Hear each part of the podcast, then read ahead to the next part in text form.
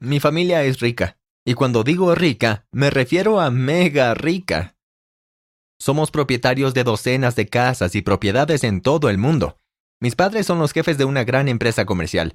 Mi abuelo era fabricante de automóviles. Vivo en una mansión con vista al mar y tenemos siete habitaciones y un cine interior. Yo soy rico. Mi familia es rica. Pero no siempre fue así. Hace años, éramos una de las familias más pobres del barrio. Y todo fue porque nuestro dinero estaba maldito. Antes de continuar, asegúrate de que te gusta, suscríbete y presiona la campana de notificación para que no te pierdas más historias locas. Comenzó hace generaciones. Mi abuela siempre me contaba la historia. Puedo recordarlo como si fuera ayer. La abuela se sentaba en su silla especial en la sala de estar y ponía los pies en alto, mientras yo me sentaba en su regazo cuando era niño. Entonces ella me contaba la historia. Jack, déjame decirte, no siempre fuimos tan pobres diría la abuela. Verás, en este punto todavía vivíamos en nuestra pequeña casa, donde ocho personas tenían que compartir dos dormitorios, una cocina y una sala de estar. La pobreza era todo lo que había conocido. Yo había nacido en eso, entonces cuando la abuela dijo que no siempre fuimos tan pobres, dudé. Estás mintiendo, abuela, decía. No lo estoy, Jack. Déjame contarte la historia. Escucha atentamente, decía. Y ahí es cuando me contó la historia. Como yo estoy a punto de contártelo, entonces recuerda y escucha atentamente. En la década de 1900, mi familia era descendiente de un hombre muy rico que es Robertson. Probablemente no hayas oído hablar de él, pero antes de la década de 1900, mi familia era una de las familias más ricas del estado, incluso del país. Poseían todos los negocios y poseían grandes propiedades y fincas. Pero un día, mi tatara tatara tatarabuelo se fue de vacaciones Mientras estaba de vacaciones, conoció a una anciana sin hogar que le había pedido algunas monedas para poder comer. Mi tatara tatara tatarabuelo probablemente no era un hombre muy agradable, porque se negaba a darle dinero a pesar que era muy rico. Bueno, ese fue el mayor error de su vida, y sus descendientes tendrían que sufrir ese error como resultado. La anciana frunció el ceño y murmuró algunas maldiciones. Luego le dijo que le había echado una maldición a él y a su dinero, a partir de ese momento, cualquier persona de su línea de sangre sufriría económicamente y su dinero sería maldecido por la eternidad. Por supuesto que él no le creyó. Pero debería haberlo hecho, porque al día siguiente una inundación masiva arrasó las tierras y destruyó todas sus propiedades. Luego sus trabajadores se declararon en huelga y se vio obligado a despedirlos. Luego, al día siguiente, los bancos que se habían quedado con su dinero quebraron y los propietarios desaparecieron para no volver a ser vistos. Lo había perdido todo. Su dinero, sus propiedades, sus negocios. Ahora estaba arruinado. Fue increíble, pero una vez que mi tatara tatara tatarabuelo le contó a su familia sobre la anciana que había conocido, la que supuestamente lo había maldecido, bueno, ahora era bien sabido entre mi familia que esa era la razón por la que sufríamos. El dinero de mi familia estaba maldecido, y tuve que aceptar el hecho de que sería pobre el resto de mi vida. Todo por el egoísmo de mi tatara tatara tatara tatarabuelo. Puedes tener dudas. ¿Cómo se podría maldecir el dinero de mi familia? Probablemente pienses que estoy mintiendo, pero déjame decirte que es la verdad. Te daré algunos ejemplos. Cuando mi abuelo era joven se ganó la lotería. Así es, la lotería. Puedes pensar, eso no es una maldición, tuvo suerte. Pero adivina qué pasó después. Mi abuelo de alguna manera perdió el boleto que le había otorgado millones. La noche antes de que estuviera a punto de ir a coger su dinero, había guardado el billete en su caja fuerte, pero por la mañana, cuando fue a abrirlo, el boleto no estaba. Nadie más conocía el código de la caja fuerte, nadie lo pudo haber robado, y la caja fuerte no estaba en malas condiciones, por lo que no era como si alguien hubiera entrado en ella, simplemente había desaparecido. Eso fue por la maldición familiar. Mi madre es una mujer muy inteligente, fue a la universidad, obtuvo un título de doctor y era muy hábil en su trabajo.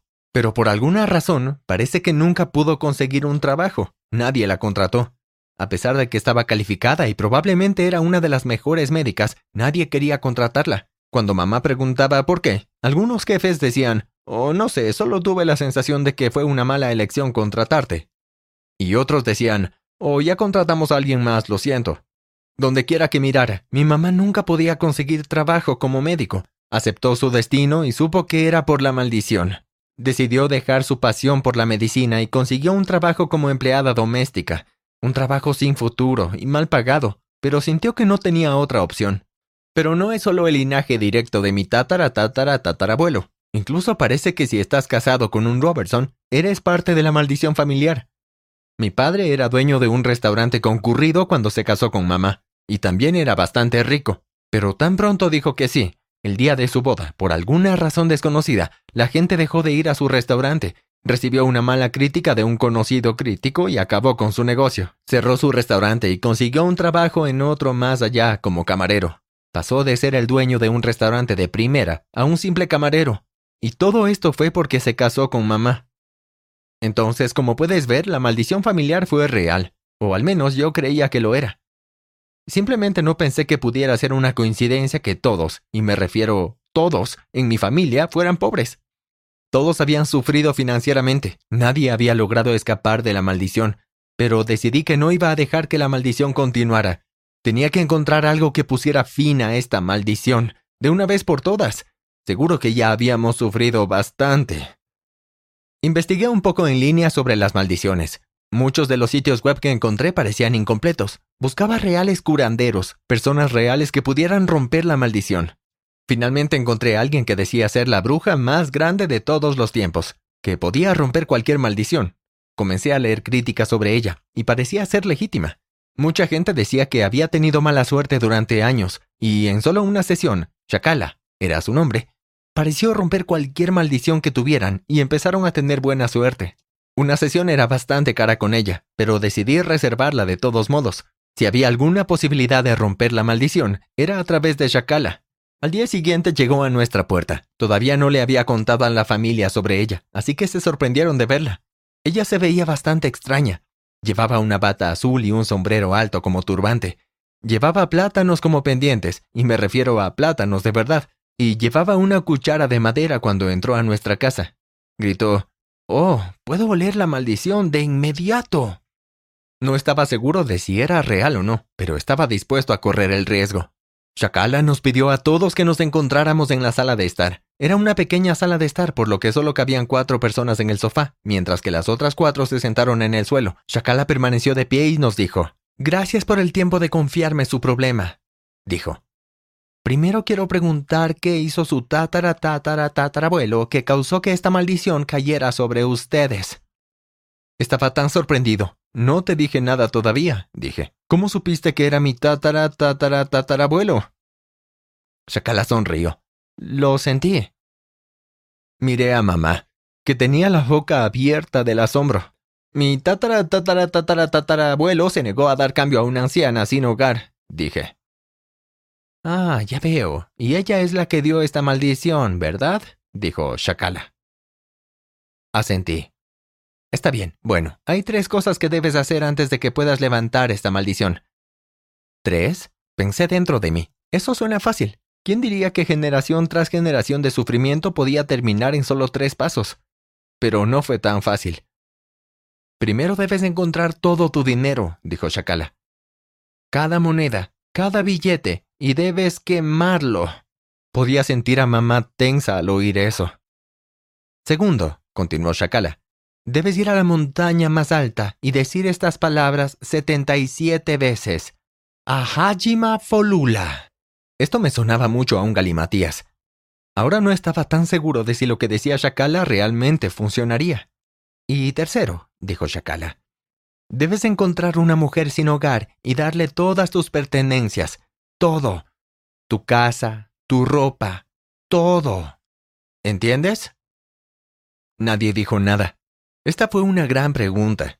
Todos estos pasos también parecían extraños y aleatorios. ¿Cómo habría que romper la maldición? Pero luego recordé cómo Shakala había sabido que era mi tatara tatara tatarabuelo quien lo había empezado todo. Seguramente se podría confiar en ella si supiera eso. Pero, ¿y si estaba mintiendo? ¿Y si se hubiera enterado de alguna manera por un amigo o algo? Tal vez si buscara nuestro apellido en línea podría descubrir cómo obtuvimos la maldición. Pero pensé que esta era nuestra última esperanza. Entonces dije, entendemos, y le pedí a Shakala que escribiera todo claramente.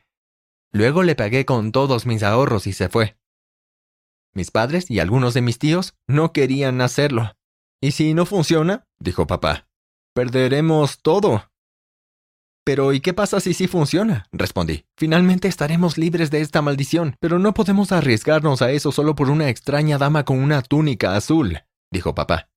Vamos, chicos, dijo la abuela de repente. ¿No pueden ver? Esta es nuestra oportunidad. Tenemos que aprovecharla, y si falla, que así sea.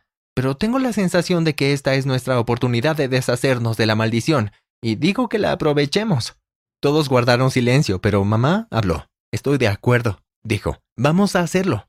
Está bien, dijo papá. Bien, vale la pena intentarlo. Después de eso comenzamos con la primera tarea. Recolectamos cada moneda y billete en la casa, así como en el banco, y lo llevamos al bosque y los quemamos. Las monedas realmente no se derritieron, pero básicamente estaban arruinadas, así que sentimos que era suficiente. Luego fuimos a la montaña más alta de nuestra zona. Subimos a la cima, gritamos las extrañas palabras que Shakala nos había dicho setenta veces. Finalmente regresamos a casa y comenzamos a buscar a la afortunada anciana sin hogar que obtendría todo lo que teníamos. Encontramos a una que estaba sentada en la esquina de nuestra calle y le contamos lo que íbamos a hacer. Al principio se negó, dijo que no podía aceptarlo, pero finalmente la convencimos de que se llevara todo, y al final del día se había mudado a nuestra casa y ahora todo le pertenecía, todo. Ahora estábamos sin hogar y realmente no teníamos nada. Era lo más bajo que habíamos caído en años. Vagábamos por las calles pensando si habíamos cometido un grave error. Cuando mi papá vio algo en el suelo, era un billete de lotería. Al principio pensé que era falso, o de hace mucho tiempo, pero era nuevo. Tuvimos un buen presentimiento al respecto. Fuimos a un café cercano y cambiamos la televisión al canal correcto. Y la lotería comenzó a anunciarse. Entonces, he aquí, descubrimos que habíamos ganado. Habíamos ganado 10 millones de dólares. No lo podía creer. Esto era increíble. Éramos ricos. Y así fue como todo se completó. Mi tatara tatara tatara tatarabuelo había cometido un error que le costó todo a sus descendientes, y luego lo habíamos vuelto a corregir. ¿Qué les pareció mi historia? ¿Qué habrían hecho en mi situación? Asegúrate de que te gusta y suscríbete al canal. Comenta qué es lo que piensas. Gracias por ver.